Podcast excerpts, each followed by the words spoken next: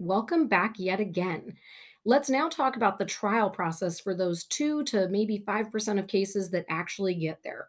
Remember, most, so about 95 to 98% of cases, have already pled out by this point. So even though you likely started this term thinking the trial process stuff would be the most significant and impactful, sorry to burst your bubble, but it's really not because it impacts so few cases.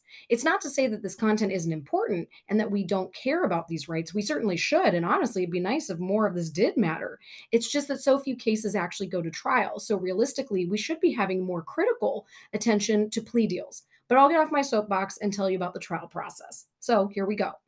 So you made it from that initial hearing or arraignment where you were officially informed of the charges against you. You did an initial plea of not guilty. Your bail decision was made, and they even told you about your rights. And goody, in this example, you're actually going to use them. So then you made it to a preliminary hearing or a grand jury and they decided to indict you at that point and you continued to plead not guilty. And now they set a, uh, a trial date for you. Woohoo! But now what? Well, do you want a trial by a jury of your peers or do you want a bench trial where the judge single handedly makes the decision? It's up to you and your defense attorney to decide. You have a right to a jury trial. However, if it was me, I'm taking my chances with the judge, who is a heck of a lot more well versed in the law than 12 random strangers. No offense. And I'm with the majority, as more criminal cases are conducted via bench trials than jury trials generally.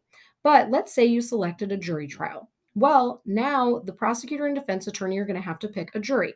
Ever gotten jury duty and had to go in and answer some questions to the attorneys? Then you've been through what's called voir dire.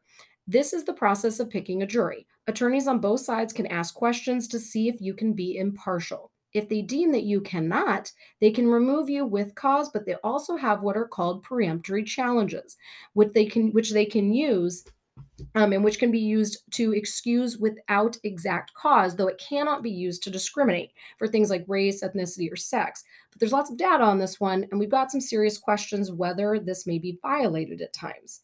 And additionally, we have some updates in California on this um, AB 3070, passed in 2020, disallows the prosecution from dismissing jurors for things like distrusting law enforcement or believing law enforcement are unethical or associating with those who have been impacted by the CJ system.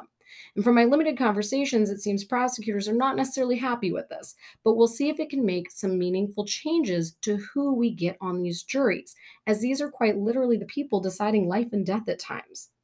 All right, moving along, once we have a jury, it's time to get to court for the trial, which likely takes a few weeks to get going. It has to occur within 60 days of the arraignment in California, though. And it can take weeks, if not months, for many cases to finalize. So, from initial booking to sentencing takes about a year for, mo- for many cases. So, at the trial, the prosecutor has one major job to prove that the defendant committed the crime or crimes that they're charged with beyond a reasonable doubt. So they have what's called the burden of proof. And that beyond a reasonable doubt part is legally equated to about 95% certainty. The defense then has two major jobs make sure the defendant's rights are protected and show that there is doubt. And realistically, all a defense attorney needs to do is show that there is less than 95% certainty and a jury should not convict. The defense's job is not to prove the client is innocent, FYI.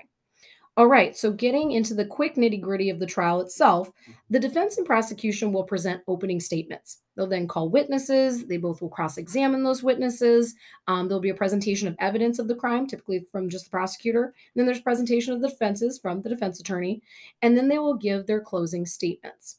The judge then reads the jury their instructions and sends them off to deliberate. Remember, if you had opted for a bench trial, the judge, him or herself, would have made the determination of your guilt instead. But then they come back with their decision of guilty or not guilty. That's called an acquittal. Um, for each charge. If someone is found not guilty, so again, acquitted, which means that there's not enough evidence to be found guilty beyond a reasonable doubt, again, not necessarily innocent, but this means that they cannot be charged again, as that would be a double jeopardy issue. But for the sake of this class, we'll assume it's a guilty verdict. So then what? Tune in for the podcast next week to find out.